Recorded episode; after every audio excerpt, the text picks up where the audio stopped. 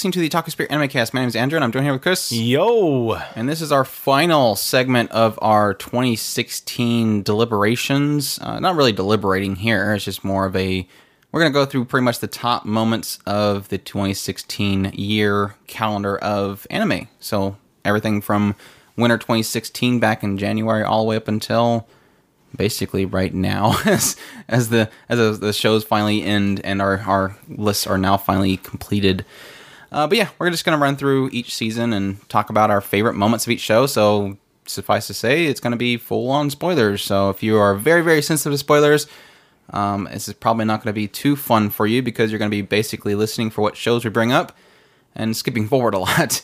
Um, I will uh, I, I, I will attempt to do timestamps. I'm not going to guarantee it because there's a lot of shows to go through, and I'm not sure if I'll have time to do it. So you can check your little thing and see if there's timestamps in there, your podcast by tapping the album art or going to the website to the article for this. Um, but again, I'm not going to guarantee it because it's going to be a lot of work to to get all the timestamps in there for like what 100, 200 shows. yeah, pretty much. um, so I'm probably going to say right now, I'm probably not going to do it. Um, so sorry, but uh, yeah, hopefully it's be fun for people. Just like I said, just skip forward if you if you're here a show that you don't want to hear anything about, and uh, we'll we'll. Anyways, we're gonna start off with uh with Ajin in the winter 2016 season. That's the first show we have. We have active right above there, but we have no moments listed under that. That's a big shock. yeah, Ajin Demi-Human. So if you have not watched uh, Ajin Demi-Human, uh, you'll want to run away at this point and skip forward. Uh, but yeah, I, I guess the uh, the big kickers here is definitely the first scene. I this is one of those things where uh, when I read the manga beforehand, I was like, man, this guy is nuts. Sato is nuts. I cannot wait for this to be adapted. I'm kind of afraid they're going to do it right. And then I got Chris on board. We're watching it together, and I'm like, here's the scene. Let's see if they pull this off. And they do it a little bit different because I think in the the, the manga he just chops it off, whereas in the show he literally like braces against the wall and just takes out this. And of course, if you don't know what Sato is, this guy who is uh, he can't die. He's an Ajin. So all he really has to do if and the only way they can seem to take him down is by tranquilizing him. So the way that he keeps that from happening, is the tranquilizer hitting, he of course cuts the blood from that point. So he gets shot in the arm. He braces to the wall and just takes out a machete and just chops his arm off. Yep. And then he takes him down. They knock him down. He shoots himself, and they all think he's done. But then he gets back up and just takes out the rest of them. It was a really, really violent but really awesome scene. Uh, but only topped. It, it, seems like it's one of those things that they have to keep topping themselves after something like that. Um, so yeah, my definitely one of my most entertaining was definitely Sato riding the building down. And of course, this was again another change in the manga. Of course, they had him actually fly a plane into a building, which can't really do that right now post 9-11 so they decided to instead do a building on top of building so it was like really one of those moments where i'm like i know they're not going to do the plane and they end up doing something that is just as nuts because he's on the top floor on the roof riding it all the way down so it had the same effect of either plane or building either way. of way sato just being epic being epic yeah of course i also like the the the rotation shooting in the head thing that they were doing just tried to keep him down. That whole scene was just I didn't know how they were going to portray that as well. So, but you have another one on there. I think you put that on there. Did I? I thought you did that. I could have. I I I, I agree. It, the grandma of uh, what what's his name? He ends up uh, meeting this old lady and starts calling her uh, grandma and at some point uh, she's getting held hostage and she just gives them all kinds of smack. Well, yeah, because uh, he they, he sees that they're all surrounding them and they're out in the field, and so he's like, "Sorry, Grandma, I gotta take you hostage," kind of thing. And she's like, "Oh, I don't mind. This is exciting." it was really dorky, uh, but yeah, really cool. I can't wait for more more Ajin. Uh, I guess I can move on to. I got a quick one for Aokana, and it's not really heavy spoiler, but uh, Aokana Four Rhythm Across the Blue. Uh, this one was the the one scene of the, and I didn't favor the show too much, but there was one thing I really really liked in that show, and that was Mashiro and uh, her relationship with Rika. Which basically, you have this tsundere girl who's trying to keep up with everybody else who's really really good at the sport, and she befriends Rika and tries to get her to teach her how to do the sport better. and uh, they kind of have a really cool relationship. And towards the end, they have this whole moment where they're she's kind of leaving her behind at her house, and she's kind of goes, "Here, you should really have this kind of thing." And she does it in a voice like the character saying it, like you should take this as a token of friendship or something like that. She's like, "Yeah, I'll be a friend," and it was it was really really cute. I liked it. Yep. Assassination Classroom 2, I'm going to assume these are all you because they're in lowercase. Well, it was yeah. I know well, it was his because I think they I think they were all blocked out at one point, and then you caught up, and so I I unblocked them. Um, I have uh, I have her down as her as the name that everybody calls her, bitch. Say, but um, we try not to call her that. Um, but her betrayal and then being betrayed, I thought that was a really great episode. Uh, was that that was it, it's naturally in the second Like season 30s or something like Yeah, that. Way she- late. she uh, goes ahead and betrays the kids and uh, and joins with this random Because he, guy. No, it wasn't random. He he joined with the guy. She was, she was basically going back to her old ways. She was being an old assassin, and so she joined up with the, of course, the guy that was betrayed by Koro Sensei back in the past, and that whole dorky thing. and then uh, and then they betrayed uh, that guy betrayed her, and then he betrayed her. it was all kinds of crazy stuff. It, so yeah, I li- I, li- I liked that uh, that particular episode. It was really kind of crazy. It's only it's only ex- accented because I love her relationship with the the, the head guy. I mean, I actually that was remember his way way too adorable. I love the that ending part. Like, so I guess I can't send you on a mission or something like that, or I, I should or I shouldn't send you on a mission. And she got all excited about it. No, it was uh, before that. It was the whole thing of getting her a place in her his apartment. She's like, like living together. It's like, well, yeah. Oh, okay, okay. Um, I also have down. Uh, well, I have Koro Sensei's reveal, and then Kanade or Kaide Kan- Kayano's reveal, which is the green hair girl. Which, of course, to me, that was e- easily the highlight of the entire show. I thought that her Which isn't final saying review. much to the rest of the show, though. that was like it was sad though. Is it's one of those things where it's like the three you list here is pretty much most of the show for me. Like that was Yeah. like the only real and entertaining points of it was those points. I'm, I'm being negative. I'm sorry. Shut up. The- well it was it was really good uh and her her her past ties into Koro Sensei because her sister was um was in a relationship with the guy who was on over the lab of Koro Sensei Jerk. he was a jerk and uh Koro Sensei kind of found his humanity through uh Kayano's sister and um, she was a, she was the teacher that uh, that the kids lost eh, to Koro Sensei, and Koro Sensei took over the class. Whatever. Um, anyway, I I thought it was a really good little humanizing of Koro Sensei, uh, a, a, re, a background reveal of Kayano and how she fit into the entire story, which she wasn't as meek, quote unquote, as she let on. Yeah. so yeah, yeah, I, I thought it was a really great episode. It's kind of like a situation like the the girl from Monday from uh, Reconguista and G. It's like I liked you better before.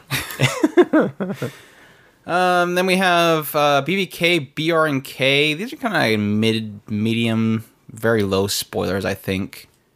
I, I guess they're yeah. I think they're I think they're kind of medium to low spoilers. Uh, but yeah, I, I think in the first season, definitely what was kind of entertaining in that. I mean, of course, the the high action and combats, but I really really liked. Uh, I think it's I think you got the name of the Shizuru and uh, Tane Taneomi. Basically, the the gun girl genius and the the the guy that writes things that appear and whatnot. I really liked their story. Their story was really awesome because it was this whole thing of she was special and no her family like out it didn't seem like it they ousted her they just didn't understand her at all so she was always alone just making these little drawings and it showed him like visiting her trying to figure out what her thing is because the parents call him over to figure out what's going on with her and he realized that she's a genius. He takes every single one of these little cards that have random lines on them and makes them out on. T- he puts them on like on a roof or something like that, and it makes this big o image. And it was like it showed that she was a genius and that he was willing to kind of reach his hand out and you know take her hand. Wasn't she trying? he- said that she was trying to communicate, but was Right. was she trying to communicate with the parents or with him? I don't think that she would really specify that he was. I don't. I know it wasn't him because she was making the pictures long before he kind of showed up. But I don't know. I, I, I it's been a long time since Yeah. I. I mean, that was winter, so it was. It was. It's hard to remember exactly what it said, but I remember it, it basically being a, a cry for help. So it was. It was really cool that he was reaching his hand out for her. Was one of those really cool stories, kind of mixed out in there. I mean, I like the the sports suit guy and the and the dual blade girl that was kind of goofy and this idea of this you know again it's really a lot of children wanting wanting somebody to take their hand Acknowledge them yeah. and it, that was really in a lot of those things i didn't get much out of the the other guy but that was fine but yeah that was uh i guess there was another one that was pretty important moment in the entire show Banry, Banry head bashing. Everything And Banry- everything Banry everything was Banry, awesome. but it was just it, it, it all culminated in that one scene where she just was like just starts bat- beating her head into the laughing maniacally laughing maniacally. It's just so burned into my my mind uh, this this one scene and it's like yeah, she's epic. Not that bat- bashing your head makes you epic, It's, but it's epic. It's epic. Uh, Kashi. Uh, this one was a slow burn for me, but I really started loving the show, and that was because of uh, Saya, Saya's best girl, and definitely one of those my favorite moments of Dagashi Kashi was definitely. And again, I think these are kind of in the low, little uh, spoiler area, but they are very, very precious moments that you might want to hear for the first time watching it. Uh, but probably easily my favorite of the entire thing, of the entire show, was the uh, Saya and Coconut's doctor playing doctor when they were younger. It was a, a flashback moment where they were. Uh, she brought over some candy, doctor candies, and they were like they in this package like pills. And so they started playing doctor, and so she'd come in and she would say, "Doctor, I'm not feeling good," and he kind of turn around and say, "Hmm." here, have a pill. You should be just fine. Or he would just do these really small things. And she's like literally trying to get his attention. So she's like doing all these embarrassing things, like wanting him to to put the stethoscope to her chest. And it was it was just absolutely it was innocent in my eyes. It was adorable and it was so awkward cute. and perfect. And then hilarious in how they tie it back into the later points where literally she gets another one of those packages and remembers and gets embarrassed and all that kind of stuff. So I think it was I think it was uh the other lady was like, "Here, you should try these out." And then she remember they both at the same time remembered it because she was she was thinking, oh, "Coconuts probably doesn't remember us doing that." And then she comes in the store and she's like, "How about these?" And you can see them both blushing, just way. Anything Saya on that show is absolutely adorable. I I love their little history together. Um, I I'm not sure. Future telling was kind of okay. I'm not sure if you put that on there. The future telling candies. I like the skirt flipping candy, and that's mainly because it involves Saya, the brother trying to say that this weird little kind of flappy string thing was was purposely this candy was purposely built for flipping skirts, and of course he does it to Saya and then gets beat, which is deserving because he does something beat to to Saya. uh, see here, Dimension W. You have some for Dimension W? Well, of course I do. Um, I, I I think that the probably the best moment of that show for me was Kyoma finally accepting Mira, and it was a truly, to me, a very very moving mo- moment, and it nearly brought me to tears. I I know it's not. A lot of people didn't much care for that show, but hey, it was it, It was like one one, little beacon of light in that entire second cour that, or second wasn't arc that, that was terrible. bad. that whole second arc was terrible in my opinion. In my opinion, I liked the uh, the scene where uh, Miro was acting. Er, Kyoma told her to act like a, a human because you need to fit into. We don't need people knowing that you're a robot or something like that. And so she's trying to act like a human, and she's walking into this this mansion. It was during the arc with the the, the damn alternate dimension thing majiggy that they were doing. And I just loved how Elizabeth, which is the twin tail daughter of the of the the the thief that fails every time or something like that. He was like the he was like the he never stole anything thief. He's that bad, and he he announces every time he's gonna do it. And he puts up fireworks and screens and stuff like that because he's that terrible. It seems like. Uh, but no, she comes down and Elizabeth Was comes his down. name and, Loser? Yes, yes, it was loser. But Elizabeth comes down and basically just straight calls her out, like don't uh, don't analyze people or something like that, because she could see her her reticle on her eyes kind of moving around. and threw her off. It was it was kind of funny.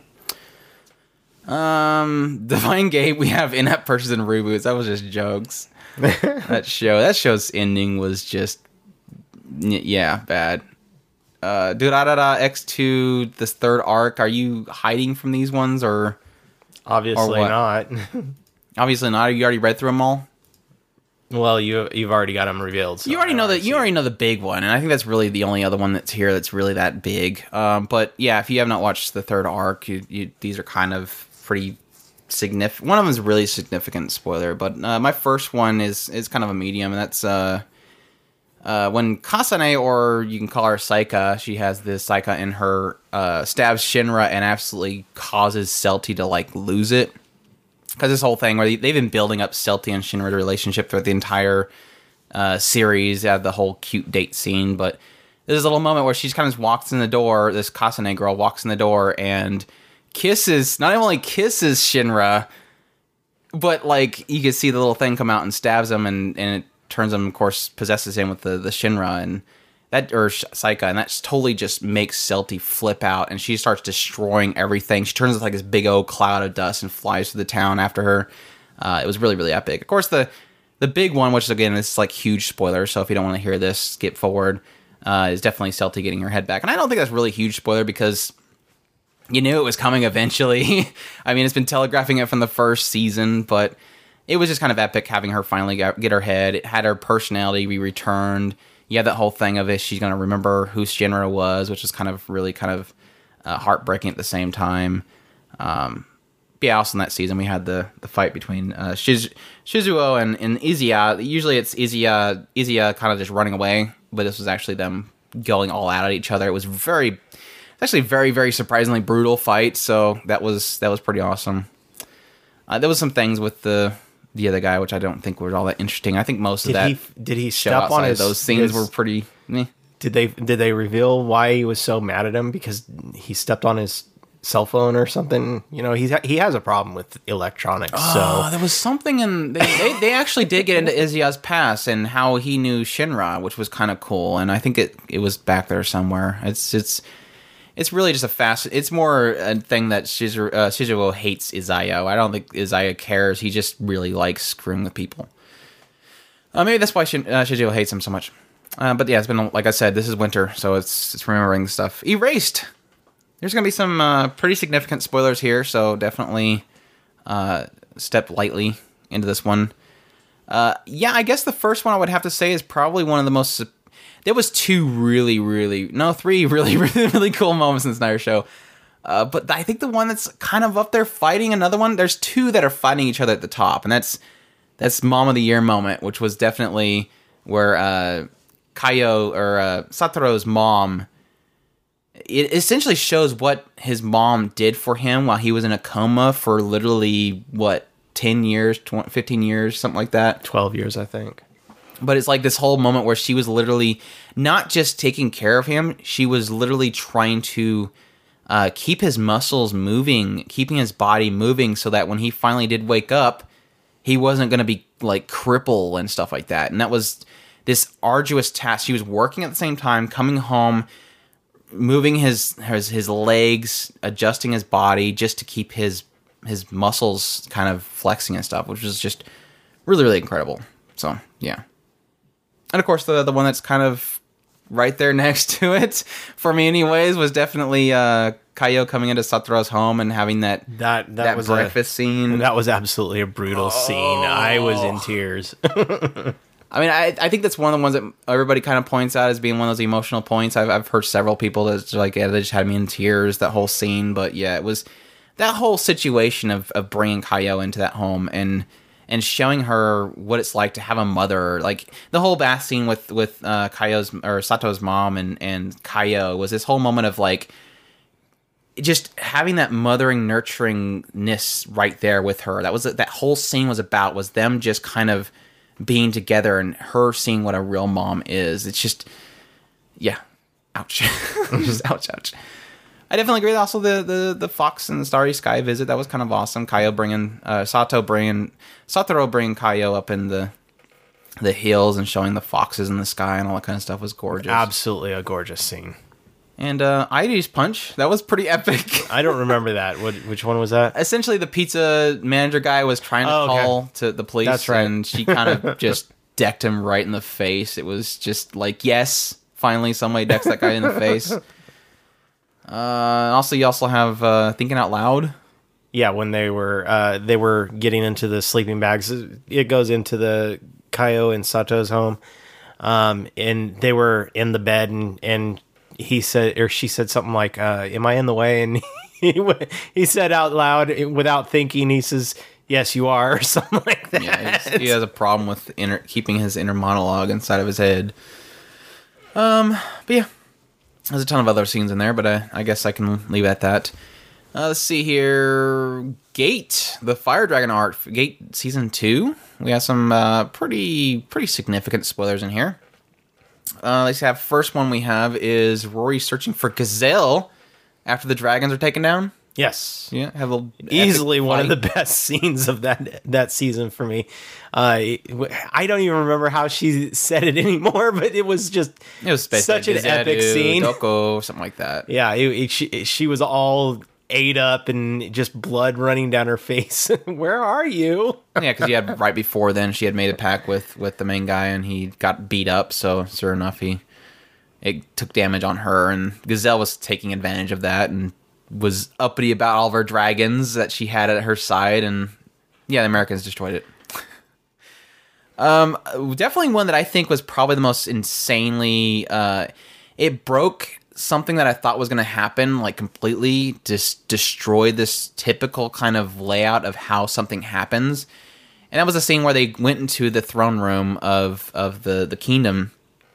And usually in shows like this or stories like this, they'll have okay, they see that somebody is in danger in the room, but they go, "Don't you can't do anything right now. We'll handle it later. Let's keep civil and we'll handle this situation later." No, literally in Gate, they just shoot everybody, and it, it is literally one of those moments where it was like they walked in. They of course they seen them. They dragged in the the prince dragged in a POW from that was captured back when they first uh, invaded Japan. And it was this whole moment where you're like, yeah, they're gonna totally like say, don't worry about it. No, literally, he goes, do it. Like, let's just just they they dex the guy. Uh, he tells the chick that you know, go ahead and just take him down as they came in with the spears, and you literally have that whole moment where you know, bullets plus shield equals still if die. I remember, it was all that one girl, what too, wasn't it? Well, he decked the prince, and then they came in to attack, and he literally said, "Go ahead," and she just all right. Mowed him down, Yeah. and then goes in and beats the crap out of the prince. Just Yeah. lays down the law. It was it was it was, was an epic great scene. Scene. definitely an epic scene. um, he have also I think you kind of put this in here, but this is where they where they had the embassy and they were trying to come in there to uh, essentially they were taking out all of the royalty, and at some point, or not the royalty, but the they're kind of like the I can't think of the term. The higher living ambassadors. people. Yeah, basically. No, it was the. I mean, Sherry's Sherry- Sherry's Sherry- parents were part of a. Uh, I don't want to say that they were. She was the Baron. She was the the They killed her parents basically Right. because they were part of the political system in some way. I forget exactly how it was, Right. but. Uh, so they were trying to find Sherry. She was like the last intermediate thing of that, and if they found her, they were going to basically kill her. And so they were storming the embassy, and they were saying, "You can't do that." And Sherry's like literally telling Sugawa, Sugawa, the guy that he really that she really really loves, which who was he was an ambassador. Uh, let me in here, and they're like, "We can't do that. Literally, that will say that we're a part of this." And they were trying to separate themselves from this culling that was happening. And yeah, emotions. it was like that. It was literally one of the moments like all she has to do is step on that grass and she's safe. And it was just this whole thing of let her step on the grass. You're literally like everybody's dying behind her. Just let her step on that grass. It was, it was, it was, it was pretty, pretty amazing. I love it, love it. Of course, I love that entire battle at the the embassy because you had the whole Pina's, uh, Pina Coladas little guard that were fighting off people, and then Rose Knights. yeah, the Rose Knights. yeah. I also have on here uh, Lelei's attempted assassination. I totally thought they were gonna do it. I was like, "Don't do this! Don't do this to me!" I, mean I Lelei's really, really cute. I don't think she's had enough time in the show compared to the other characters, but of course, we haven't got much out of Rory. I think we definitely have so much more to uncover with Rory, but yeah, there was this whole scene where they went to the the the Magic Academy thing. She was going to get her approval thingy, the the training uh, certification thingy with Jiggy, and uh, some guy showed up that was from the Pied, I think the Pied Pipers or whatever they were called. The the guy that was basically mind controlling people and got the guy to try to kill her. I was like, I totally thought they were going to do it. Um, but uh, yeah, Girls Beyond the Wasteland Koya. the only thing I have here, it was like the, I was literally going through this and I'm like, ah, I guess I don't really have anything for Girls Beyond the. No, that was actually one shocking part in that entire show, and this is of course pretty significant spoiler because it's towards the later parts of Girls Beyond the Wasteland. Um, and that was when uh, the brother shows up in the club room, and he's literally like, he's thinking that his sister told them that they were helping him with his debt or something like that. Like they were he she told him that they were making the game to make money to pay off his debt or something like that. And he comes in like, "Thank you guys so much for all your help." And they're going, Yeah. "What?" I was like mind blown. That was about the only thing I got mind blown out of that entire show. So, uh, God Eater, we had like three episodes that aired in winter for that one. I think the only thing that was really huge in that one was The family sacrificing themselves for MC Coon, which was probably the most brutal episode of the entire series. I think most of it was kind of yeah cheap, but at the same time you knew it was going to happen, and at the same time it was like one of those things of I think especially the mom was like a ouch because it was it was literally she was giving up medicine that they needed for him like she was literally saying he needs to survive. Well, kind of not only that, and he's not it even was, blood. He was not even blood. And it was a, it was a mix. It was literally a, a thing of look, we can't get into that place. He can, and he can make this world change, kind of thing. He needs to survive. We're we can literally keep taking this medicine. We're probably gonna die eventually, but at least him, he has a chance at life. And it was yeah, the the sister was just like brutal as hell. oh my gosh. Dad was the only one that wasn't quite as Yeah, it brutal. kind of happened. He's like, He just it like kinda boom, he's crushed. Okay, go on without me, kind of thing. But no, like the sister's like stabbing herself, and the mom's dying and saying, "Take the medicine. He's our hope," or something like that. Ugh. Um, let's see here. Grimgar Fantasy and Ash. Big spoilers here. Please go watch this show. Don't listen to anything past this point because we really like that show. We want people to watch it. Don't want to spoil things for people. Grimgar and Fantasy and Ash, man, there's a ton of moments. I, I guess we can start off with the first one, which was the first kill. That Yep. was pretty. That was really the moment where I was like, this show is going to be something, Something different. special. Yeah. It just portrayed the the grit of that that fight. It was literally saying, you don't just hit, fight, select target, dies, everybody goes home. You you received blah blah blah. No, it was literally like just gritty, gritty as heck. Uh, people screaming, getting stabbed, and all that kind of stuff. Um, yeah, this is a this is a big one, big big spoiler. Uh, Monoto or not Monoto, yeah, Monoto dying. Uh, that was it wasn't really Monoto dying so much. Well, it was Monoto dying. That was really screwed up because it was like this whole thing of we don't have any more magic. He he's used so much magic he can't even heal himself, kind of thing. It was the moment that I, if I remember right, I, I, I, I say there's two points. The point of you, you have this feeling that this could be good, and then the scene that knocks it out of the park, and it is good. This was the, the first kill was the this can be good. This scene was knocking it out of the park. This is going to be a good show, and it, it, it absolutely just re- reached into my eyes and just dragged out the entire tear duct. Uh, that you were gonna cry, especially when the girls started breaking down. Yeah, I, I think um, we were gonna do this whole thing where we're gonna actually like start pointing out some uh, uh, actually more of it. We were going to actually do a like an entire segment of like best voices or best performances of the entire year. Um, and I think I, I can definitely from this point on say that uh, what's his name uh, Yoshimasa Hosoya, who was Haruhiro his performance in that that cathedral, like the moment he tells him, "Look, there's nothing I can do for him. He- He's gone," and he just Manato just flips and he just starts yelling like, "Why? Why can't you do anything?" kind of thing. It was just we can pay you. What the hell's going on? Kind of thing. It was just a very, very powerful performance. I I know that we played. We did talk about this show last at the end of the season, and we talked about Bet Pacific Scene. I played segments of it and crying of making Chris angry because the girl's crying in the background. But it was just everything in that scene was absolutely fantastic. Uh, at, I just loved it. It was great. Um, but yeah, I think. Uh, yeah, I, I and I know we kind of continued as they they kept Manato or they kept uh, uh yeah Manato in their minds. They were constantly calling back to him. They they were constantly uh Haruhi, Haruhiro was basically constantly going, "Can I fill your shoes?" kind of thing. Uh, but when they finally successfully killed the guy that killed him, got the money that they needed to go to the guild, and they literally chose to spend the money to get him his badge and place it on his his grave. I think even the the guy that was from their first team, who was very very successful, comes in and says, "Here, here's some money," kind of thing. I'm sorry you lost him, and he was like, "No, we don't want this. Yeah. Thank you for that," kind of thing later. But it was a really really cool little scene. Yeah. Um.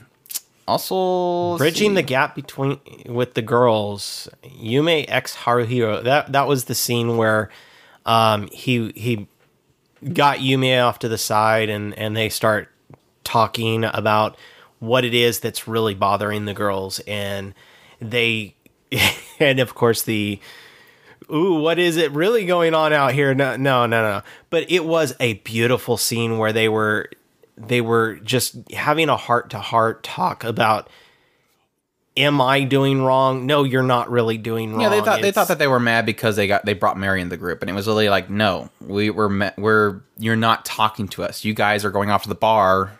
Ever since ever since he died, you're just running off to the bar, and you're not talking to us anymore.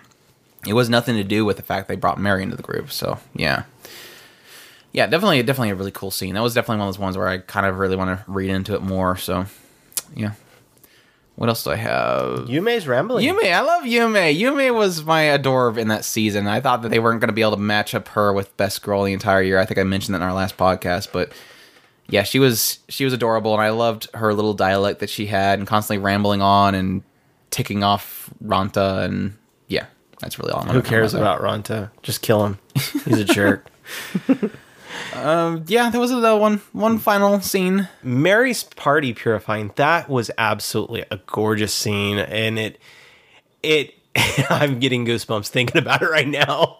It it was just one of those it, it was kind of the inverse of um the the main group and how they dealt with Manato but Mary never actually got her closure with her group. And them going all the way down into the what was it the Cobalt mine. the cobalt mine and finally getting to uh, the big guy and and Mary being able to actually purify the the souls of her friends and and releasing them into uh, the great beyond or whatever it is that they they they died to. Had to hug every single one of them. she got to hug every one of them. It was such a sweet and beautiful scene. I, I think one of them hugged her it. back, and I was like, "No, no, stop, stop, stop, killing me." Uh, hard. You actually have stuff on here for Haruchika. Yeah, I, I, know, did you- like the yeah. radio guy. That was kind of cool. That radio thing was pretty cool. I don't remember exactly. it was a little bit.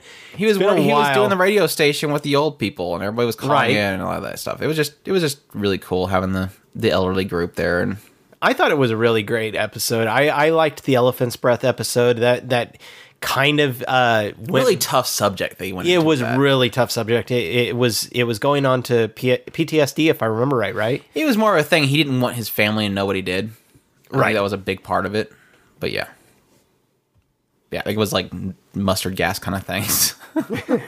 Tough subjects. Uh, heavy objects. Was some some fun things there. You had you had the mercenary maids. Yep. Written down. Mercenary Maids were epic. Their reveal was great.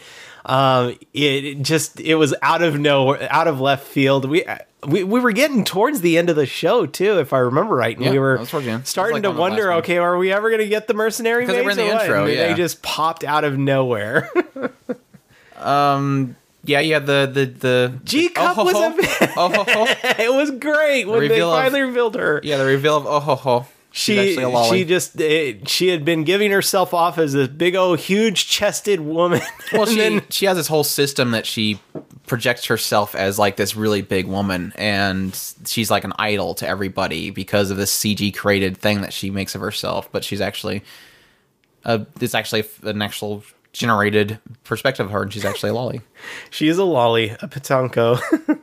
But I think my favorite of that entire second cour was definitely, besides maybe the Ahoho's reveal, it was uh, Honeysuckle. Honeysuckle was a a situation where you had like the entire two cours was basically these guys on foot going out and destroying these big huge mecha things or heavy objects and finally you had a case where somebody did was doing the same exact thing against Hime in her heavy object and it was really one of those moments it had me like very nervous about what they were going to do because he literally puts this uh, very wiry net over her escape pod and then forces the machine to want uh, to eject her. And it was like literally she's gonna come out of there and it's gonna turn into a cheese grater. She's gonna just splatter.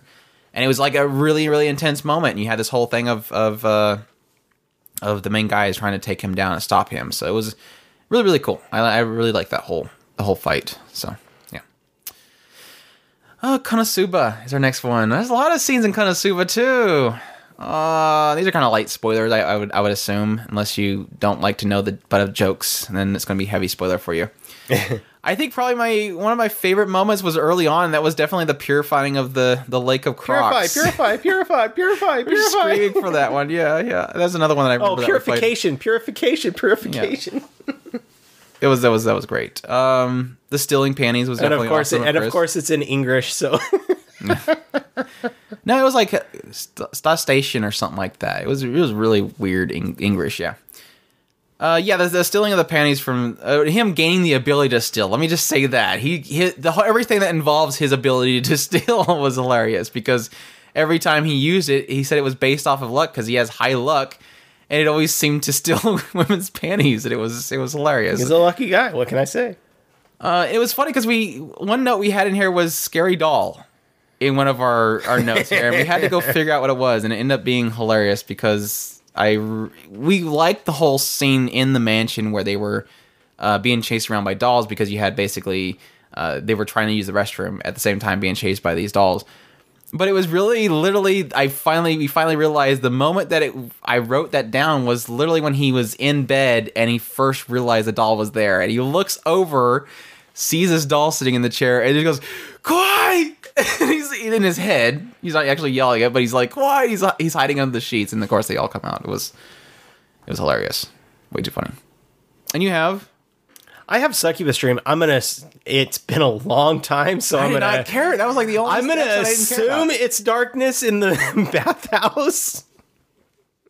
I thought it was funny the sign up process of the whole thing. It was like this whole process of of signing up for the succubus to do this whole dream thing with you. But yeah, I didn't I didn't care much for the darkness, the whole darkness stuff. I thought it was funny, but hey, But of course, that was also the issue where you had the wonky animation kind of creeping up more and more. um, yeah, the, I guess we could both agree on the the explosions. Explosion of the who's, ho- who's exploding the home, and the the terrifyingly evil general guy showing up and saying, "You, yeah, you're destroying my house," kind of thing, and then continuing to do it later on. and they all throw him off.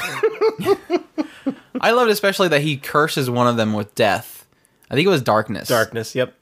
And you have this whole thing of like, oh wow, it's it's literally like Doom or something from Final Fantasy where you're gonna die after like a certain amount of time. And of course, Aqua just and Aqua just hears it it go away. and he's like literally like, why are you Two still weeks alive? later, thing? why are you still here? Why are you Oh, I not just, coming to get I just me? cured that. That's that was nothing. It was that was funny. I also like the uh what he creeps out the two girls that were the were the fangirls or they were party members of the other guy that actually came Mm-hmm. from the real world and they were like getting mad at him for messing him up or something like that and they're just he starts doing little creepy hand things. I'm like, well there's where the entire budget went with those fingers.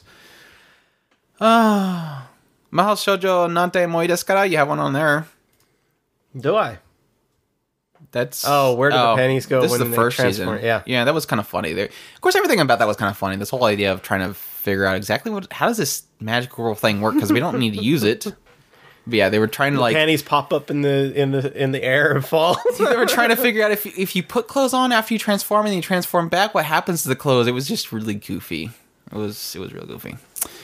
Uh, Mobile Suit Gundam Iron Blooded Orphans, the first season. Man, this is going way back.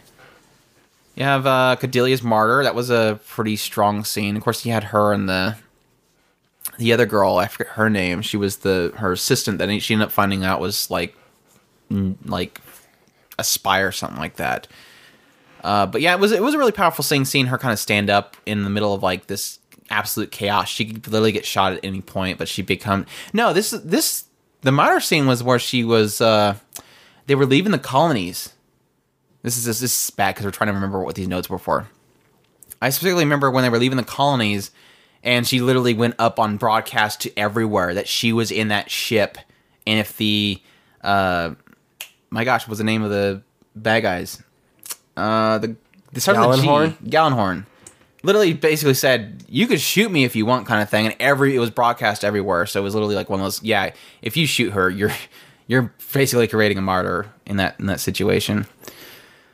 Uh, you have double cry hug scene. I guess, and that's this case where you had Mikazuki with uh, Kudelia and what was the little girl's name? Oh, I'm kicking myself for not knowing her name. But that was basically where you basically, or that's basically where they established that he has a harem, or not a harem, but a a, a, a, a he has two girls, and they were totally fine Yeah, with that. I, I I see what you're saying. Yeah. we always like the the Mik- Mika snapping Orga out with his his evil eyes of "Are we there yet?"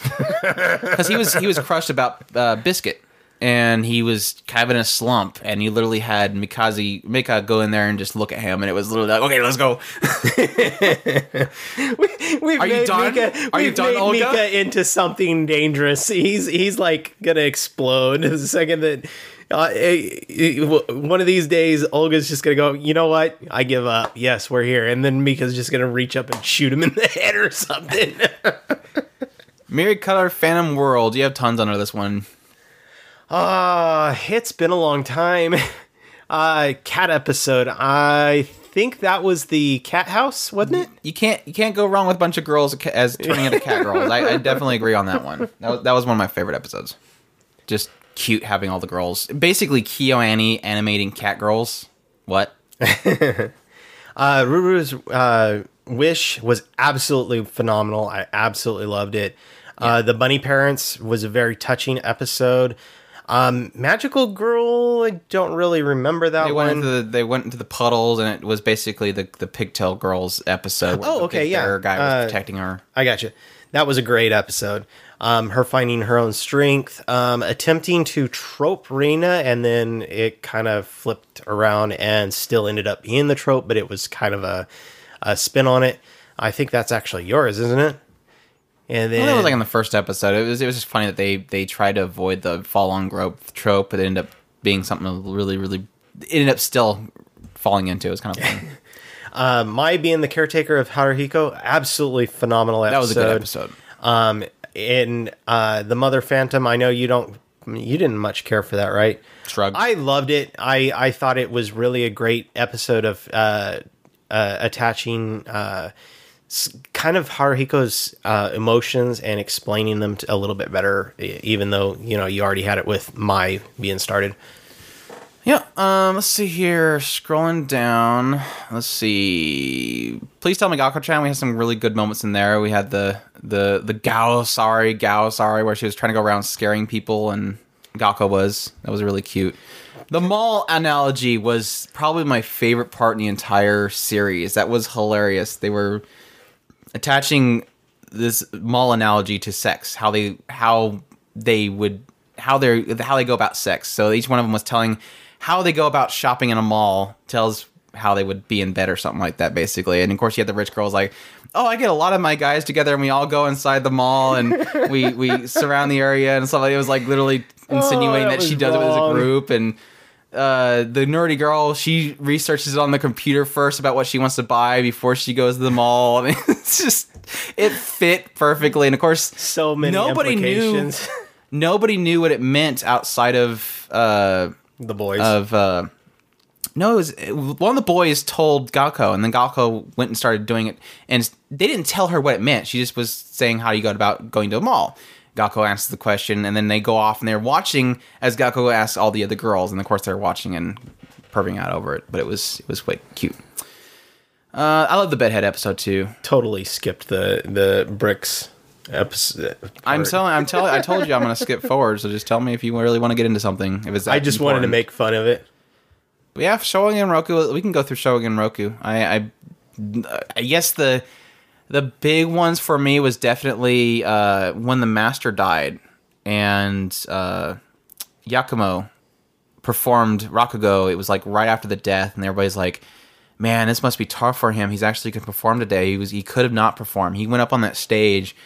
sits down and performs his master's like legacy Rakugo, which was the Shinigami, and it fit perfectly to the story of a death. It was way way powerful scene, way way strong. I also loved the the play scene where he was first figuring out what was special about what what special Rakugo he could do that's personal to him, and it was this whole play where he was a he was like this he beautified as if it, the the play was about this this these two guys going and and swindling these these uh, cloth sellers, and of course he's dressed as a woman, and they they're calling him out for stealing the stuff, and at some point they're like, "You you're actually a female," and he comes out and says, "Yes, I'm a female," and rips it open his his cloak, and the crowd's going nuts, and I mean the the whole portrayal of that scene, animation wise, and the focus they put on it the people and the the inner monologue of him saying how everybody is staring at me right now. I have I have everybody's attention. It was a absolutely amazing scene. It was was definitely a reason why Showa and Genroku was up on my list for the year. I also added the first Rakugo, I, which I thought was phenomenal. It it showed you kind of the um, what a strong Rakugo performance would look like and what a bad Rakugo performance could uh, look like. So it, it had really kind of rounded those edges. Um, I loved the Lolly Rakugo. I, I thought it was wonderful. Um, and then I also That loved dual Rakugo the dual scene. rock, Rakugo was absolutely phenomenal. That was amazing because it was both uh, y- Yakumo and Yep. and what's his name? The They were- one time you've seen them, the two of them doing it. It was together, like the only time you ever so seen them. Of course, Rakugo is a single solo performance, Mm-hmm. and it was the only time the entire show you've seen two of them, and they were playing off each other so well. They were they were basically doing the two parts of the scene, which would normally be done by one person, and then you had, of course, yeah, the the daughter was just flipping out watching them and enjoying it, and then they get into the song, and you're like. And then it ties itself in with the stinking song and why she loves it so much, and it's like, oh gosh, face scratching, crazy. All right, so spring. Let's jump into spring. I got um, doo-doo-doo-doo. um yeah, we already pretty much covered the assassination classroom stuff, so uh big order the for big order I think probably the most shocking moment that was the the pregnant, Pregnant bow. People know what we're talking about. Everybody know it's been talked about to death, Uh but it was a great scene. It was just so out of left field. out of nowhere. Just like it grabbed and went boink. It was like literally grabbed a bag of something. Um, Bakuon. I can't skip Bakuon because every scene with the history of Oh, that poor girl. of the girl was just heartbreaking. You had literally like. The first one, like he was driving with her and she's singing a song, and then a cat or something or a raccoon goes on the road and he just cracks and she thinks he's gonna die and he she, she writes a writes she writes a lesson or a, a, an essay about how how much she'll uh, she loves Suzuki or something like that, and she really Katana really and- yeah. katana, and she's gonna buy him, and she's gonna Comes back in there and he's gone. he's dead, gone. And then you had the whole thing with the foxes and how they got to the, they wrecked and they give got him back a, there. a, and- a, a, a lasting deadly virus that Yeah. can kill him or something like that. And then after that was the where she flung out. onto the hood of the car. yeah. It was like a brake check thing they do all the time. She just flew off the motorcycle and hit her butt on the the hood and got the mark on her butt. It's backwards. That's kind of dumb, and it works out. Ugh, so bad. Poor girl. so bad. Uh, let's see here. I skip forward here. Um, definitely got to point out Flying Witch. I love. I love all the scenes at the cafe. Those were those were awesome. Uh. Joker game. I enjoyed Joker game. Um, you probably already heard my talks about that. I enjoyed the the spies showing up the other spies. That was really really cool. Kabaneri the Iron Fortress. There's a lot of ones in that one. I think we covered most of these in our, our spoiler talk about Kabaneri, though. You, ever, you want to talk about your Kiznaiver scene? Well, I kind of hit that before. That was the explosion of emotional, you That's know, true, that's eh, all the characters and and uh, yeah, it was a crazy moment. Loved it. Sexual harassment. Yeah, Kumamiko. Sex harassment. That's all I have on there. Uh, and the anxiety. The, the, her first job was was pretty was pretty crazy. How they portrayed her anxieties, sitting in the middle of that shopping area selling stuff. Uh, do, do, do, do. I, I could say My Hero Academia, but the only thing that really excited me about that one is every single time "Never Fear, for I Am Here" scenes. I get my little jumping around my seat Well. Sue Sue is uh, getting serious and saving her friends. That was a pretty epic moment. I loved that moment. It was Sue kind was of a, actually them working together was more what the scene Hey. was about. But okay. She was awesome. Well, she jumped out there. The guy uses things to beat the ground. Don't and no, the water, don't take it away from Sue. Together. Everybody, Sue is awesome. Just love her and and just accept her for what she is. the point of the scene was them working together. um, Onigiri. I have one thing to point out with the Onigiri, and nobody watched that show, so it's probably a spoilers for everybody. It's not really that big of a spoiler because it really is the butt of the joke, if you want to call it a joke. Onigiri had one really amazing point in the entire series. Well, it was a fun show overall, but they had this whole moment where they took the demons of the world, and this is basically a game. They took the demons of the world and they humanized, humanized them, and how they did that is they turned them from these creatures into moe girls, and they were showing like people coming and hunting them down and murdering them, and it was like freaking dark. It was literally dark, and it, even at the end of the episode, they pointed out, "Don't worry, next episode is gonna be more cheery." And the next episode was still Worse. dark. it was, it was, it was bad. It was way bad. Ugh, it was, it was heartbreaking bad. Uh, ReZero. Um, we have this would be the first cour, which we cover. Reinhardt shows up at the first fight for Elsa. That was a pretty epic fight because the Elsa was like literally gutting them over and over again, and he brings Reinhardt in at one time, and Reinhardt just steps on the ground and explodes things and wrecks her. So it was it was much needed when um next one was Subaru's outburst when he was being killed by Rem. That was probably that was one of those points where it really chilled the main thing that one of the main things that we loved about ReZero was the multiple layers of every character being explored through multiple resets. It wasn't the fact that it was being reset that it's repetitive. No, it's resets to see a different side of a character. So you see the cute side of Rem, or you see Rem ticked off trying to kill him because he thinks that she she thinks that he's infiltrating the the mansion. And this is this whole scene where it he breaks. He's literally saying, "I'm." We went out and shopped together. We did all this stuff together. Ram showed me how to do this. We did this together. We cooked something together. And Rem's like, I don't know what you're talking about. it was really a broken moment of, or it was a moment of him break, basically breaking, which was absolutely, absolutely powerful. Uh, and then, of course, the other part of that first cour was Rem and Ram's backstory, which was was pretty screwed up as well, and really getting perspective of the difficulties of Rem trying to be as good as her sister was. So, yeah. Um, you have Sailor Moon Crystal three.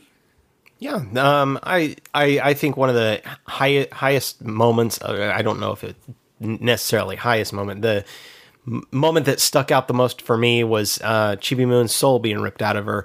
Was absolutely a heartbreaking moment, and that was the moment that I w- went and told Andrew, "Hey, uh, I'm going to talk about this during our spoiler discussion. You need to go and catch up so we can talk about this." Uh, it was it was one moment that just absolutely crushed me. Um, I think Terraformars Revenge, I have to point out because I'm the only one that watched it in the entire world. but they had, I'd say, two really cool moments. And they had the, when they first showed Hong, who was the Chinese girl, her ability, which was, I think I mentioned it before, which was the overpowered or bacteria emitting body. That was a pretty epic scene, seeing all these. As much as that has a really bad animation, that entire series, it looks bad. It was one of those really moment, one cool moments in the entire thing of, oh, that looked really cool, seeing all these, you know, roach terraformars falling from the sky, and she's kind of coming out of the the ship, and it's rotating around, and she's technically naked. Um, and I think the arrival of number one, which I think his name was, I don't want to try to attempt to, to remember what his name was, but he was pretty epic because we never seen number one in the show until that point, and he ends up living up to his his rank as kicking a lot of butt. Uh, let's see here. As like, I guess that's oh Ushio and Tora. We can't skip Ushio and Tora. that was a second season of Ushio and Tora. Um, a lot of really powerful scenes in that entire thing. If you have not watched Ushio and Tora, definitely don't listen to this. Um, go watch it. But uh, yeah, finally getting to meet mom was ouch because you had literally every question he wanted to ask for the last you know however long he's been alive wanted to be asked couldn't ask, ask much of any of them. He just broke down, and it was a awkward. They didn't know what to do with each other. It was such a great scene. Of course, the appearance of Hakumen no Mono, which we we talked about during our biggest bads, which was a pretty awesome scene. Uh, everyone forgetting and then being sorrowful for forgetness, that was pretty awesome. You pretty much the entire season, they were all their memories of Ushio are being removed, so that Hakumo could then introduce fear because they think they don't know that the spear wielder exists, and yeah, I'm getting the entire story. And he is he's he's hope. and probably one of the most extreme. I, I also really love the scene with uh, Asako. Uh, Asako taking Miyak, uh, Miyo- Miyoku's uh, place in the spear sacrifice. That was way ouch. Watching her walk up to the the flames and literally jump into it. If it wasn't for Ushio being there, was how way way strong scene. I loved the I loved the getting into Tora's backstory and how Oh my gosh! together. Didn't even see that coming. I was like, No. yeah, wow, they went into all of that. Uh, parting ways with with her when he when he got in the submarine. Parting ways with uh, Asako was was pretty crazy. um, I got I got down yeah, here. Hakumo being redeemed. Hakum, Hakumen no Mono being redeemed. That was absolutely probably the uh, the the biggest shock that came out of the entire show was they actually started redeeming Hakumen, and it was like, wait, Andrew, are we seeing? I think we both jumped on the same at the same exact time. Time was like they're literally managing to redeem that character. yeah, That's- it how? was like how. It was it was crazy. Um, I guess that's it for spring. Let's move into summer. We have you just did that in like. 15 minutes. The first part was 45 minutes. yeah. We realized that we were taking way too long by hitting every single one of these. We have way too many. Um, but yeah, uh, 91 days. The only one that I really want to hit on that one for 91 days. So spoiler if you want to jump forward. Uh, was Corteo killing Fango. I did not see that coming from a mile away. It was literally, it was literally one of those moments like that dude's tell. I mean, we knew for the longest time it was like Corteo is going to die. Like he's literally going to be the catalyst for the main character Angelo. He's going to die at some point. And you have this whole scene where he literally fails to meet Fango's expectations. He's or he's he was you Fango was using him for the formula for the liquor and then he no longer needs him because somebody else made it and he literally was like he's to die. He, he, this is where Corteo dies. And Corteo takes a freaking bottle and stabs him in the neck and it pours out the bottle and I was like, no way, did that just happen? Oh, it was it was yeah. I it was a it was a big shock, so Probably the highlight for me in that entire show was the sister bringing the two brothers together to try and uh, talk peace between the two of them. And I, I thought that was a really great scene. attempting. Yeah, attempting. attempting. Attempting. Um, let's see here. Um, And of course, Andrew made fun of me because he thought that it was the only scene with a girl in it. yeah, so it's auto- only- yeah, automatically, only- Chris is. likes it. It's the only character, only female in the cast, so you have to like every moment. Oh, there was that moment where she shot the other guy. Yeah, that was a great moment because there's a female in the show. Mob Psycho 100. I have to say the whole scene with Reigen, uh, uh one upping the pot sca- the the pot uh jar selling scammer because they basically Maul gets pulled into this this uh this showroom. The lady's going, "This is amazing vase. You want to buy this thing? It's so expensive." And then he's like, "No, I don't really." And she's like, "No, no, look at it closer." And then she knocks it over and goes, "Oh, you broke it, so I guess you'll have to pay for it." And he goes, "No, I didn't really do it." And the guy comes out to strong arm him, and then Reigen comes in and just one ups them like, "Oh, you hit you you touched me. Ow, that's gonna hurt. I'm gonna have to get I'm gonna have to go to the hospital, and then just completely wrecks them with this. Basically, Reigen's a scammer, so you can't one up a scammer that's Reigen. So it Can't worked out. scam a scammer. I also like the later parts with Reigen when they were in the the facility. Every part of that whole thing with Reigen was like I literally hated Reigen at the beginning, and the the vase scene and the whole organization scenes were just like, wow, you made the most terrible character in that show really, really amazing. And also like Mob's fight with Teru. That was probably one that everybody points out. It was just the mob not wanting to fight and the reasons why he doesn't want to fight, and that was pretty cool. Uh, new game. There was a lot of fun scenes in new game, like the like the doctor visits. Everybody was afraid of that one doctor that didn't know what she was doing, and she's just fumbling over things. They're all terrified of her. and they and they were like they started out going Umiko just just uh, takes her own blood or something Yeah. like that and then and then they finally figure out why because they they had to go to the doctor who couldn't do it and Umiko has no she always patience does and it. grabs it from her and does it to herself. yeah, that Gives was great. The, the thing that we all wish we could do when they're they're trying to find a vein. Ooh, And and and I wanted I wanted to throw out there Umiko was absolutely amazing in that show. Everybody was so unsure about her and she was she was just such a sweet character and yet she just gave off this bad presence and it was just so perfect. she was the only one that was actually strict. Yeah. I absolutely loved the very end end joke It was uh, Umiko giving the present of the gun to one of the characters and they were walking home with it and nobody knew They were all drunk. they were all terribly drunk, and the police officer sees them. Yeah, it looked really bad. that was really bad. Uh, let's see here. Do-do-do-do. Planetarian. Everything about Planetarian was sad, but I I especially like the robot heaven uh, memories. Like she keeps recalling these memories. every time she recalled memories, I like choke up.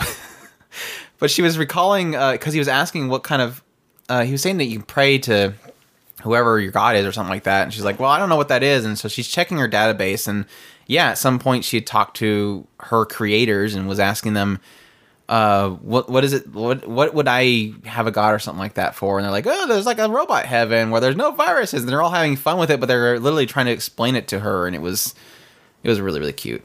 Servamp, I want to bring up Servamp because I don't know any- nobody else is going to bring up anything about Servamp. I liked Servamp's, not I didn't like it, but when they got into Sayuka or Sakuya's uh, screwed up death, it was like this whole history of like his his father beating the crap. No, no, he was trying to gain insurance money That's through the death of his sister, and he threw her off the balcony and killed her to get insurance money. And at some point, does the same thing to him. It was like that's just so screwed up. And then it kind of gets into Tsubaki bringing her him and saving him and giving him a home and yeah. We have you want to bring up Sweetness and Lightning? I don't. I don't want to skip your favorite show of the year. Is there anything in Sweetness and Lightning you want to bring up? Sumugi's adventure alone and Kohei Kohei's uh, response and that was Oh, I put Kohei's response at the end. Yeah. I thought it was kind of cool. she I, I liked that episode it was it was really cute she's going through she's trying to help out uh, her dad because he's sick and she's going to uh, get some food or something for him and she goes over she as she's going she's get, going through all kinds of little adventures and then uh, Kohei fr- Kohei fr- Kohei freaks out. Kohei. Her Kohai. anyway, Daddy freaks out, calls everybody trying to figure out where where she is, finds her, en- ends up finding her, um, and then when uh, he sees her, She's he- she's excited and wants to tell her tell him about her entire adventure, and he freaks out. And it's not a a, a mean freak out; it is a Father's you panic. scared the fire out of me. Don't make me beat the crap out of you right here. it was no, good. And it- it, betrayed her response to that email too. and it scared her, and and it, and I I thought that the mo- emotion emotion was all in that scene. It was a great scene. yeah. Um, what what do I got here? Fight fight with friend. I put on there the fight with a friend. There was a friend that was was wanting them to dress Oh, up the yeah. same, and she wanted to dress up as the sheep that she had from the Magical Girl show, and they got in a big old argument and they kept arguing with that the entire episode and then she finally showed up to school with the outfit and they all thought it was great and they all wanted one too it was kind of cute um let's see here disastrous life of Saiki K the only one i want to mention there is the, the stupid cat that was stuck which was voiced by kirito it was hilarious the cat was just Every Cat's great. Every yeah. time he shows up, oh, that stupid guy. He won't. He won't accept me as as as his master or something has, like that. Has these mentality of yeah, we're from you know ancient Egypt and we're we were you know praised at some point. Um, then we guess we have our second cour of ReZero, which was uh, a lot more painful. of course, we had Beetlejuice in that entire segment and his evil things he did to Rem, and even despite the evil distortions he did to Rem, she still crawled to Subaru just to free him. that was, was, a uh, brutal scene. I that was entire episode because it was like that thing. Her the things that happened to her, her climbing over to him to help him free him. Him, him taking her into his her into his hands and walking all the way to the mansion, seeing everybody else dead, and then just yeah, of course, uh, Puck being up on the roof and just just takes off his head and snow blow and oh gosh, that that entire episode was just torture. And of course, that was then one up by the fact that he went there again and tried to tell Emilia, uh, try to tell uh, Emilia his secret, and the witch basically told him, "I can kill people besides you," and killed Emilia instead. and then that just kind of went to hell too. And then, of course, episode eighteen, the big, the big moment. We've already kind of gushed about that with. Uh, I don't, I don't know when we gushed about that, but yeah, that that entire episode was just. Yeah, like Chris says, the best and the worst episode in the regard. It was the best episode because it was Rem standing there taking all of Subaru's frustrations for the last 17 episodes, listening to everything he had to say, and then telling him why she thinks that he's not garbage and after that amazing speech, of course, Subaru turning around and saying, I love Emilia, and everybody basically putting their fists to the windows or their TVs and having to go buy it was a it was a it was a big day for television sales after that, I think. it was right up there along with many other things that people throw things in television was, for. Like wasn't, Wii wasn't it similar with to the the sales of uh, uh, monitors um, on Oreimo Day? Yeah, I think that was a big one. I think when that Oreimo season two, OVA or whatever it was, angered people. Um, but uh, so you, you you repeated things here. That this is a great moment. The uh, oh, I didn't know that you put it over there. I just put it in there because I knew you wanted to put it in there. And Subaru possessed is the other thing we got down here. Yeah, Subaru Subaru being possessed was a great scene because he was trying to fight it. You had Felix breaking down, which is like, oh, don't make me like a trap so much. I love Felix. I don't care.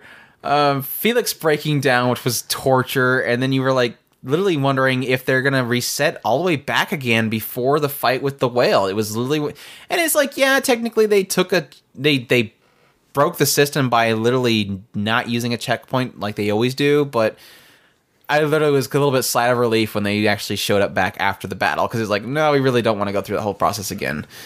Um, yeah, I, ha- yeah. I, I I guess I put down the thank you for this meal. I thought it was a great great scene. Uh, uh, Subaru fell from the uh, from the whale from the whale and and landed right in into Rem's chest, and it was just a just a great little quick jab thing. Quick jab. Instead of Subaru like freaking out over it, she's just like, "Thank you." yeah, yeah, yeah, yeah. Uh, I miss ReZero. I need more ReZero. Yeah. Uh, we have we're gonna move on to fall, our last season to go through. Yes, we just knocked that one out. but it's also the fact that technically winter was a very strong season. So not just skipping for the sake of time, we're also skipping because that was really probably the strongest season besides uh, ReZero, of course. Uh, let's see here. Bubuki Buranki 2. Is there anything big in there? Bubuki Buranki 2. The the freaking death. The guy's making uh, Ludmilla kill like the entire Maxim group. Oh my gosh, did not see that coming. That was, if you guys heard our review when we were talking about this show, that was what we were talking about because that was literally like the most big shock moment. I think we did a spoiler discussion when we talked about this. I don't want to get in huge detail, but that got dark. It got really, really dark with that one whole thing. I put in take care of your arms and leg or they they may come back to you and it was in reference to the um what's his name the king or something like that I he he he, he kept going on about how how great and wonderful he is and um uh Azuma's sister had taken really good care of of the arms and legs of the this particular guy's group because he um lent them to her. And she would uh, respected them and and pretty much took really good care of them and then they went back to him and it was like he's just telling them you're going to do what I tell you to do. And they didn't like that. And eventually they were forced to because of something that Guy was doing to them and then they um, they effectively retaliated on him and it was it was a great great little scene I liked it Even though right after that, it kind of goes back to them and they're like all hunky dory, and it made no sense why he was just like, oh, I don't know what you're talking about. I guess we didn't get into Bungo Stray Dogs much because you weren't watched up to the point that I watched. But I really love when Dazai tricked uh, Akuta with the, the phone. He says, he tells him basically, give give the phone over to him. Tell that tell him that uh, I need to talk to him on the phone, and he chucks the phone, and Akutagawa just jumps off the side to jump after her, like Dazai, no. is that the is that the scene that you kept really really badly wanting to talk about No, it's really the the fact that they use Q with uh, the plant guy to pretty much like make the entire town go nuts, and then you had uh, what's his face basically came down from the the the the blimp with the he was basically trying to find uh, Dazai to get him to touch the the item to make the the entire curse go away. It was it was pretty cool. I liked it. It was a doll, I think it was the the, the Q's doll. Yeah, I just thought it was a really cool, uh, really awesome high action type scene. I, I also liked the ending. It was it was I, I didn't care much for the the guy powering up by spending all of his money. That was kind of meh, but it was it was a strong ending. So I definitely was happy with how it. I did like the the uh, uh, the two coming together as as one to to fight the money guy. Yeah. There was uh, a lot of tsundere in that scene. a lot of tsundere in that whole fight. Uh, let's see here. Flip Flappers. We have battle between Kokona and Papika, DBZ style. I guess that was in that Mad Max episode. Yeah, That got that got pretty crazy. I like that. I like that in the later, the last episode, she was in this Flip Flapper spoilers. This is ending spoilers for Flip Flappers. Uh, she wakes up and she's technically, of course, still in uh, the what's the name of the Pure Illusion, but we don't know that yet. And on the walls was a Mad Max poster. There's a ton of other posters, which I actually kind of want to look. I know probably somebody's already looked at all of them. I'm sure that um, I'm assuring that all of the references shows- throughout the entire show was on those posters in the walls because Mad Max was one of them, and I think that w- there was a uh, probably one. I think I seen one that was in a re- Dark School Murder uh, poster, which I'm That to find out would probably that be the the one that I was seeing. That was probably for the uh, the school episode. yeah yeah. Um. So yeah, I had to figure out all those references. that would be pretty cool. The deeper level of the the pure illusion was definitely the highlight of that entire show, though. That was a very emotional and very well directed episode. to Izetta the Last Witch. We have, uh, of course, I kind of mentioned the review. I, I really liked the whole scene with them in the front lines. I thought that was probably one of the most powerful points in the entire show.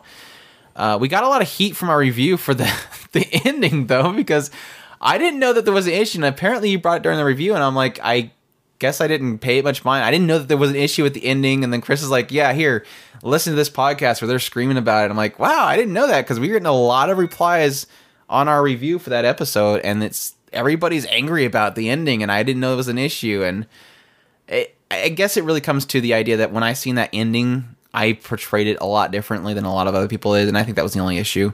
And of course, if you don't know, again, spoiler for the ending of Izetta the Last Witch, they kind of built it up that this this gem drains her life. That's really what they throughout the entire show. That, that that's what they laid out. That, that this thing will drain your life. And of course, she uses the stone to absorb all the ley lines.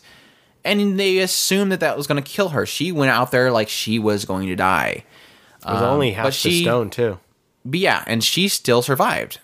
And at the end of the, of course, it's apparently I didn't I didn't catch the fact that he said three years later, but apparently they said three years later she's still alive, and everybody's angry about that. Like she should have died. They they laid out that they, she was going to die, and I'm like, I didn't see anything that specifically said 100 percent she is going to die. What I seen was that by that what I portrayed that final scene as is that she's basically dead. She's she's on her last limbs. Um, I think they even showed like a lower shot of her, and she didn't look like she had much emotion in her, in her life. But she's gonna Yeah, die. she could be paralyzed for all we know. She, I don't, I don't remember her actually moving to react to her. It was all Fine and a shot of her, the top of her head, and the shot of the. I don't know why they didn't show her face, but that Yeah. probably to I, what I- imply I, that thought there's something scene, worse than it actually is. The scene really kind of portrayed to me that she is she's on her last limbs. This is her final moment. She wants to be happy. And it's like I don't really think that they necessarily had to kill her to make the scene any better. Like if she died, that is that going to make this show suddenly blow your mind? No, it's going to be okay. She died. Cool. Move on. I mean, what I don't think difference does it make? I mean, either way, she's she's on her. I, I put it in the the spoiler uh, when I was talking in response to people. The way I explained how I seen that scene was like an old. Say there's a nuclear uh, meltdown happening, and somebody, and this guy works the, the at the the the nuclear plant. He basically says, "Honey, I love you. I'm probably never going to see you again. I've loved all these years. I've, he's going to basically tell her goodbye. He's going to tell his wife goodbye. He's going to tell his children goodbye because he's about to go to a nuclear wait, uh, nuclear power plant that's melting down. He's not going to make it back. He runs off to there. He jumps in there. He does what they need to do to, you know, douse the rods or whatever they need to do, submerge the rods, concrete the rods, whatever, to stop it from blowing up and killing everybody in the area or making a unlivable habitat on one side of the earth and somehow he managed to make it.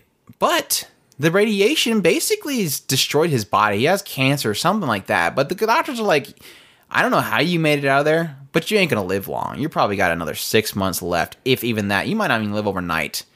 And somehow he manages to live for a couple of years. He's still gonna die. His life is still ruined. His body is still destroyed. But he just managed to live for a little bit longer. He's like on child. He's like on uh, life support, but he still lived a little bit longer. That's how I seen the scene. She was going there knowing she was going to die. She told Bu- Fine goodbye because she didn't know what was going to happen. She'd never used a stone. Nobody's ever. They've never established a stone killed anybody in the past. They just say it looks like it does. Yeah, I mean, there's nothing in technically, stone. technically, the White Witch didn't die from using. Nobody. They they don't have no record of it. It was an assumption. But it, I, I'm not saying all that to get on the people that are angry about the ending. I love that people responded and let me know that this was an issue because it was fascinating seeing. It was fascinating seeing how other people portrayed that scene, and I portrayed it completely different. I thought it was a. I don't need to be. I don't need Fine to die to, or uh, Izetta to die to make that show suddenly grandeur. Like it. I don't know what this requirement for characters to die to make a show impactful. Like I said before, I, to me, it, it subverted my expectations because I was fully expecting her to die by the end of the show. I was not expecting Fine, or I'm sorry, Izetta to live at, I- past the end of the show. I didn't see it. And to have her actually survive, that was a pleasant surprise for me. I thought it was a kind of a happy little ending. I like happy endings, so And what- no, what? In my opinion, I think it was still a very sad ending. It was a bittersweet Mm-hmm. ending. She's literally crippled. I mean, we for all we know, she could be bittersweet's like a, a, be- bittersweet is a better answer. I'm sorry, I, I said that wrong. I I mean, for all I know, she could be a vegetable. Vegetable. She's not running around frolicking. It's not like they're going out shopping. She's literally she gave up her quote unquote life of running around being happy to save the world. And I thought that was a really again, we all have different how people portray a scene, and I thought that's how, kind of what they were kind of saying there. But yeah, you can chop it up as the writer did this this show and this show, and then he did the same thing in those ones, and I know that's true, but I got a different thing out of that. So Taro's yokai picture book, I think we mentioned it in our spoiler talk about that, but the the mirror episode and the present episode were just absolutely heartwarming and great. So yeah. Um, we did talk about Lostorage, uh, uh, Lostorage incited WIXOSS in our spoiler talk as well. This is going to be a quick one too because we pretty much talked about most of it. Oh, we can get into to Magical Girl Raising Project because when we talked about this in the spoiler talk, it was just before the episode where they killed. Uh, or let me let me wait. I'm gonna I killed the Kurt again. Spoilers for Magical Girl Raising Project. This is like full on spoilers for the ending we got to the point where they were just about to fight. Uh, well, Swim Swim and um, what's the Tama? next girl? Tama. Yeah, were just about Cranberry. to fight, and technically one of the Angel Girls uh, was about to fight Cranberry, and the Angel Girl got taken out pretty quickly. and then yeah, it was literally like uh, we our our response in that entire episode was like, okay, Tama's dying. Even though I don't want Tama to die, Tama's totally dead. And we're talking about, well, do we think Swim Swim's gonna win or do we think Cranberry's gonna win? Because then Swim Swim's gonna, oh we, and then I thought about it afterwards. I was like, no. I, I thought about it afterwards. I'm like, I don't know why I said that because technically they built up this fight between uh, Swim Swim and uh, uh, Ninja Girl. Oh my gosh, I'm forgetting all the names. You totally threw me They off were when you said Ninja Girl. I, I almost said her name too. but they were spo- they were they were setting up this vengeance story so i knew that they had to fight so i'm like cranberry's dead. I don't even know why i was even hinting at it.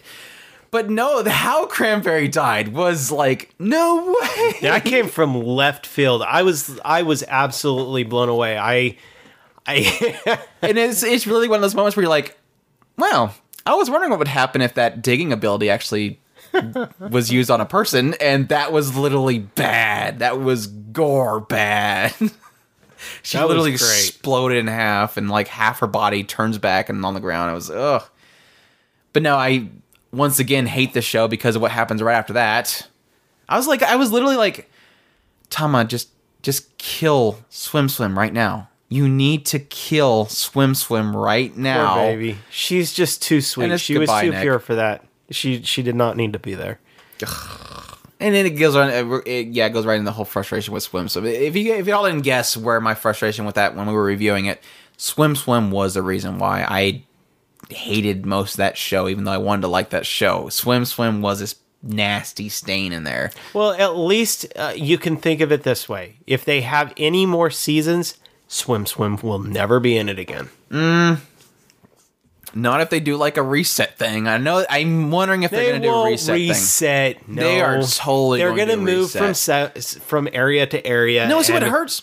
What hurts is they are actually talking about, or when I was apparently this happens with every show. Directors come out and say, "Yeah, I would love to do more of this show," but hearing people talk about the fact that this is supposed to be like the weakest part of the entire story, and this is like a technically a prologue to what is the good story of Magical Razor. It's like, give me more then. okay, I'm I'm interested. Give me more. Well, it Um, sounded like she was going from from city to city and and encroaching on other Yeah. other groups' uh, zones. So, I think that's where We'll get into the, The Magic, Madoka yeah. Magica thing. Yeah, I, I kind of see that kind of coming up. Ma- Madoka Magica. Yeah, Madoka Magica had the whole territorial thing, Oh. and uh, what's her face was stepping into it and making them mad. Um, or she wanted to take over the area that. I guess that's spoiler. Let me. I'm gonna Udasai that out because I just jumped right into a spoiler from Madoka Magica. Um, but yeah, uh, I guess the other part of that, the other cool thing that they had in that whole thing was uh, the how they finished off the last girl, the uh, not the last girl, the five, because it was really cool. Because it was, like, I always thought, how are they going to have her,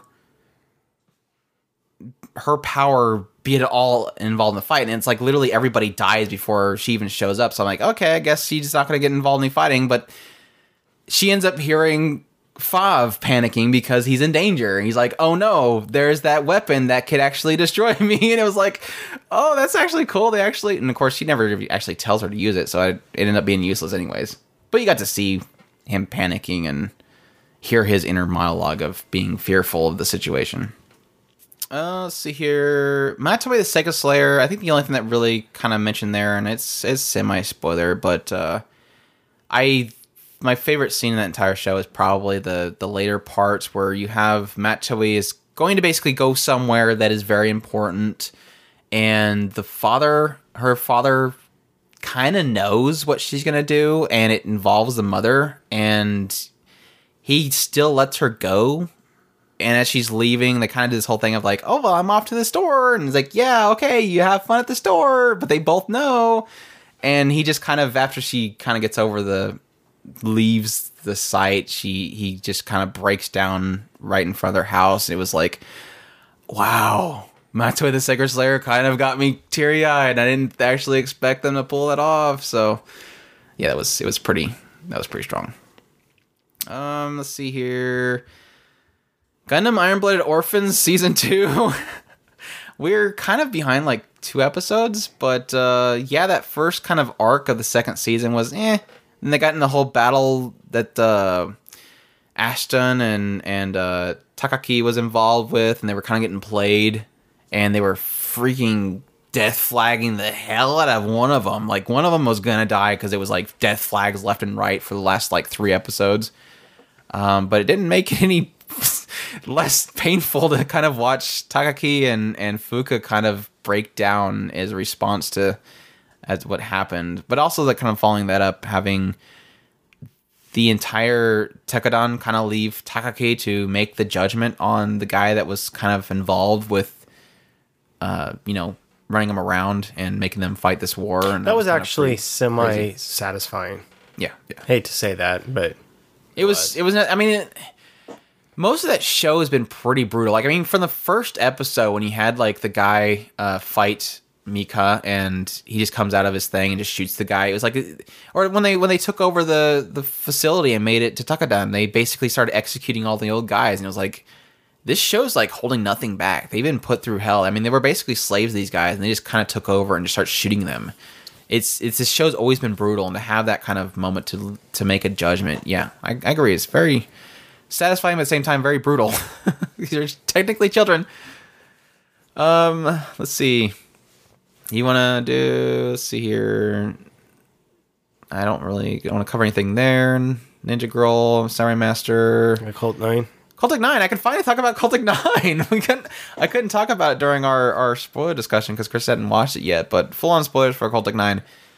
The thing I was dancing around for most of the time. Well, I guess I kind of covered it with you, kind of gritting your teeth the entire time. Was Miyu and Shizu's everything involving Miyu and Shizu was like heartbreaking because, of course, uh, Chizu died and this very spoiled kid literally is trying to he's he's like gets everything he wants and he knows that kids can't be thrown in jail and he just kind of does whatever he wants and so he starts boxing bodies inside of or putting bodies inside these little things that will allow them to grant them a wish or something like that and puts Chizu's body in one of those boxes and Miyu of course finds it and then later on finds it again and is confronted by the kid who basically tells him that yeah, it was just just very detrimental. And of course, uh, Azuna showed up, and she could hear her screams through the radio, and it was very very strong scene. I and they they did the whole uh, what do they call it? I I made a joke about it on Twitter at some point. It was the the mutual the mutual discovery or something like that is where you they if you acknowledge something doesn't exist as a ghost in your possession, it then disappears. That was the part of it. That's why when he lifted her hair out of the box and cut it, she then realized that her hair is no longer on her corpse and it disappeared on her head. Did you get that whole thing? It was the same thing with the keys. He had the key and then I he seen realized that he didn't have the key. key. it I- I- disappeared because I- he acknowledged that he didn't have it. Yeah, I I kind of caught it and kind of didn't catch it, so it's fine. Yeah, it was funny because somebody somebody uh somebody had cracked a joke about it and I responded to it. I wanted to talk about it here, but I totally forgot about it. I know what you're talking about. I just I don't remember. I don't remember what it was called. Yeah. no, I found the joke. Um I was talking about when I when I finished the show, I, I posted on Twitter saying I really like this show. I, I'm surprised how much I enjoy it. I know everybody hates it, but um, I Most said that everybody, most everybody said the same thing as you, is that it it felt too rushed. It needed to be 24 episodes. It just really feels like they sped it up just to match match, match it into 24 or 12 episodes. But Mythbus Man replied to my tweet saying they never explained why her bus was unneedingly big, though. Was talking about, of course, the the the big mountains in that show, and I I reply that mutual recognition, obviously, somebody in their party technically is really good at mutual recognition, and so we can thank him for. it. He probably thought her chest size into existence, and that was my joke for it. Well, he is special after all. She's That's seen that She he said- was special. Yeah, he, he she said that she uh, she specifically points out that he is special because he Gave her Uh, big chest. yeah, there you go. She's like, it's hard to get around in, but I had to get a whole new clothes, but it works out, so it's fine. But yeah, I thought the, I thought the mutual recognition was a really cool thing they kind of threw in there because they they first kind of technically explored it in the idea of the key disappearing because he realized that he didn't technically have it. The same thing happened with the sound radio thing that he had. He realized that he didn't have it, and thus it disappeared. Um, and then realizing, trying to force yourself to know that he had it in his hand, he felt the key in his hand, thus making it exist again because he knew that he had, for a fact, in it in his hand. It was those are the kind of things that I kind of liked in the show. And as much as everybody hated the show, there was the, those theory crafting that they were kind of jumping into with Tesla and his daughter and all that kind of stuff was still really really cool. I liked what they were doing with that show. That's what kind of about it. And I still acknowledged everything that everybody hated about the show. It is I enjoyed it enough that it kind of circumvented it or whatever you want to call it. So yeah, hate me for it. and they kind of point out the manga writer was technically had to have died or had out of body experiences at least to allow her to see the future and be able to jump back and, and draw. I thought that was kind of a cool little twist towards the end there too. So anything in Occultic;Nine you want to bring up? No, You, you hated it. We're gonna talk about it in a review. You'll, you'll get you'll get Chris's perspective of it soon enough. Let's see here. Poco? Let me make sure that I didn't have anything else in there. Yeah, I like that they actually did a Azunya reference on that mo- that show too. Yeah, I guess you can cover Poco's on only like five different things there. Yeah, I, I, I went crazy. I, I had a hard time, so I actually had to make a second line for it. I loved the episode at the the fishing by the lighthouse. Really touching scene. Um, Nechan saving Poco from the bridge. It was one of those moments of her kind of cu- kind of leveling up in her her character and uh, going out there and kind of proving to uh, Poco per se that he, she could be a mom. Um, there, the pineapples in the greenhouse, absolutely tear jerky moment of uh, kind of a dad being stubborn and not telling what he how much he truly cares for for his son. Great moment. Um, what do I got here? Ears and tail. I'm assuming that's yeah, it's just a dream. That's where the guy seen the ears and tails, and and uh, uh, the main guy puts a puts a uh, blinder on him to make it to where he thinks that it's all a dream. Great little scene. Uh, drawings on the wall, kind of uh, a parallel between uh, hi- uh, Poco and, and the main guy, so that he he could uh, see that he, he was just the same way as Poco was in in in his kid childhood. Um, the desperate search for Poco when Poco disappears and and the main guy goes freaking out looking for him. Great scene, especially when he finds him. Um, who cares if Poco is different? Oh, the parallels with the um, the other guy when he was um, he was trying to confront the main guy and saying, "Hey, I know what I seen uh, with Poco. He had ears and a tail." And the main guy says, "Look, it, what difference does it make? It, who cares if if he's different?" And then he re- realizes that in in his past, when he was he was a little bit different in their work environment. Nobody wanted to accept him because he was different, and the guy said the exact same thing for him. So that was a good little parallel.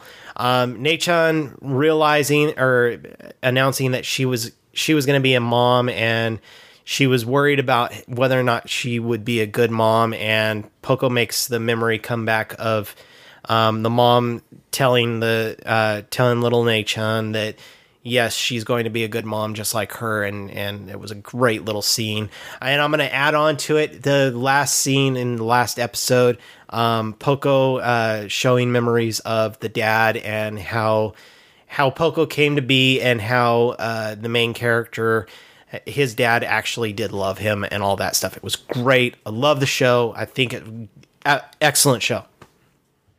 Okay. All right. Um, the other one we have here is uh, Sound! Euphonium. I guess we can hit Sound! Euphonium real quick. Yeah, because I think we covered most of the, uh, WWE working on our spoiler talk. And you Except haven't the- catched up with, Except for the last Dragon episode. Ball. Except for the last episode was pretty strong. Yeah, because I'm doing other things that are very important right now. um, yeah. Sound! Euphonium, yeah. I, I think we covered most of these ones. I think the only ones that are going to be really big are the later parts. They drew a parallel between Asuka and the sister, which was really emotional. The just everything that was involved with Asuka towards the later parts was really really strong, and them playing for the seniors, they leave and and Oh her telling gosh. Asuka that she doesn't I want her to in leave. tears most of that entire episode. that was a really really excellent ep- last episode but uh yeah. I think we pretty much covered everything. I'm still upset though that we didn't even get the last sting in performance. Like KyoAni has never done anything something like that. And they did a stupid there okay there was two i can admit when KyoAni screws up. As much as i fanboy over them i will admit when i and i will point out when they screw up. One was in the first season when they were doing the dance, the the parade. I acknowledged that was use of CG, and I even point out, or Chris, I think pointed out Actually, before I, I did, yeah. I try to ignore it, but they did like this whole, you know, montage of showing you know their entire history with the third the, the third years that are now leaving, and they show the stinking CG, and I was like, you could have just not showed that particular clip.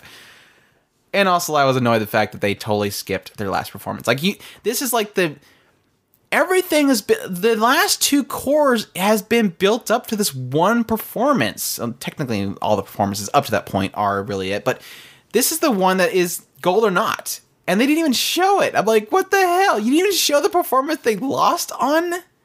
Everything rides on this one performance, and you didn't even show it. Oh well, that's that's it. That's the end of my rant. Just I'll, I'll live. It's still a beautiful second season. I'm I'm very happy with how it turned out. Um, I guess on Yuri on Ice, anything with JJ in it, JJ style. There you go. There's your best moments of Yuri on Ice is JJ style. no, it wasn't. Yes, JJ was the best part of that entire show. I loved no, him. he wasn't. Yes. No. Don't hate on my I love for even- JJ. Hey, Don't I, hate hey, I'm gonna say. I, I was actually going to point out. Okay, JJ came a long way. I hated him at first, could not stand him, but I did end up liking him at the end. But come on, the character he is not the best part of the show. Yes. And no, it's No. not the girl from the first couple No. episodes, Chris. It's not the I girl from the completely first forgot couple- about her. To tell you the truth. She was voiced by the girl from from uh, My Hero Academia. She had a cute voice. Ochaco or something. Anything else for our greatest moments? I, Shelter was amazing. Everything about Shelter was amazing. Go watch It's that. only six moment minutes. Six moments. Six minutes. six moments, six minutes. Yeah. Yeah, everything everything about that six minutes is amazing. What? So yeah. Anyways, I guess we're I guess we're done. That's that's all of our best moments of 2016. And like I said, a lot of this stuff is kind of covered in our spoiler discussions with other seasons. And I don't want to sit here and repeat a lot of things, but there's stuff that I wanted to cover that we didn't cover. So Chris is clicking around like he's gonna find something that he wants to talk about.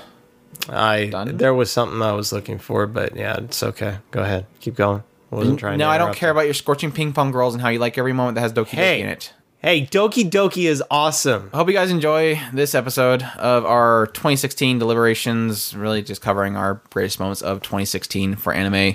A lot of really fun moments. A lot of it was front loaded in those first two seasons, but we had some great moments throughout the year uh, nonetheless. And we hope you guys enjoyed. And uh, again, we're at talkingspirit.com. You can go there for our news reviews and covers new old anime, as well as our wonderful community in the forum links at the top, social media links on the right side.